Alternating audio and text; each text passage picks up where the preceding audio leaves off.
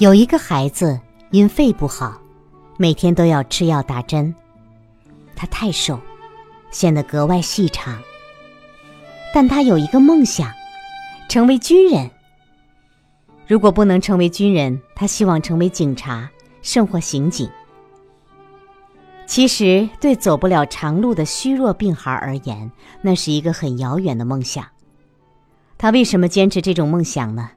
因为他很羡慕强壮的人，他明明知道自己很瘦弱，却憧憬自己绝对不会跌倒。怀揣遥不可及的愿望，竟然让一个人拥有了不再孤独的神秘力量。梦想从此开始。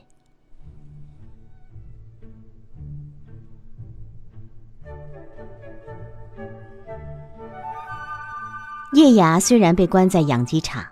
但他坚守似乎永远无法实现的梦想，所以他饱受痛苦，最终未能逃脱在荒野被黄鼠狼猎杀的命运。然而，他生命的绝唱并不悲惨，由于他怀抱梦想，可以生得美丽，活得气宇轩昂。实现梦想就像创造奇迹一样，不是由上帝，而是由我自己创造的奇迹。所以，实现梦想的人显得那么美丽、自由自在。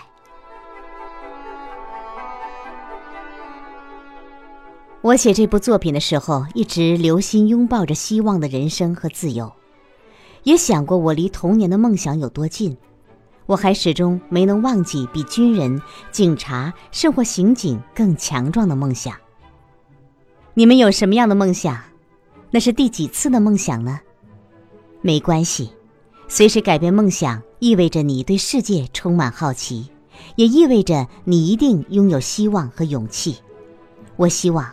即使你觉得梦想现在不可能实现，但也要拥有伟大的梦想。我还希望你们长大以后也坚持自己的梦想。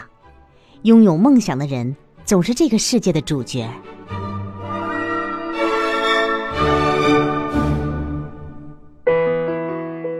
我读，你听，只为分享。百寒读书，好书有声音。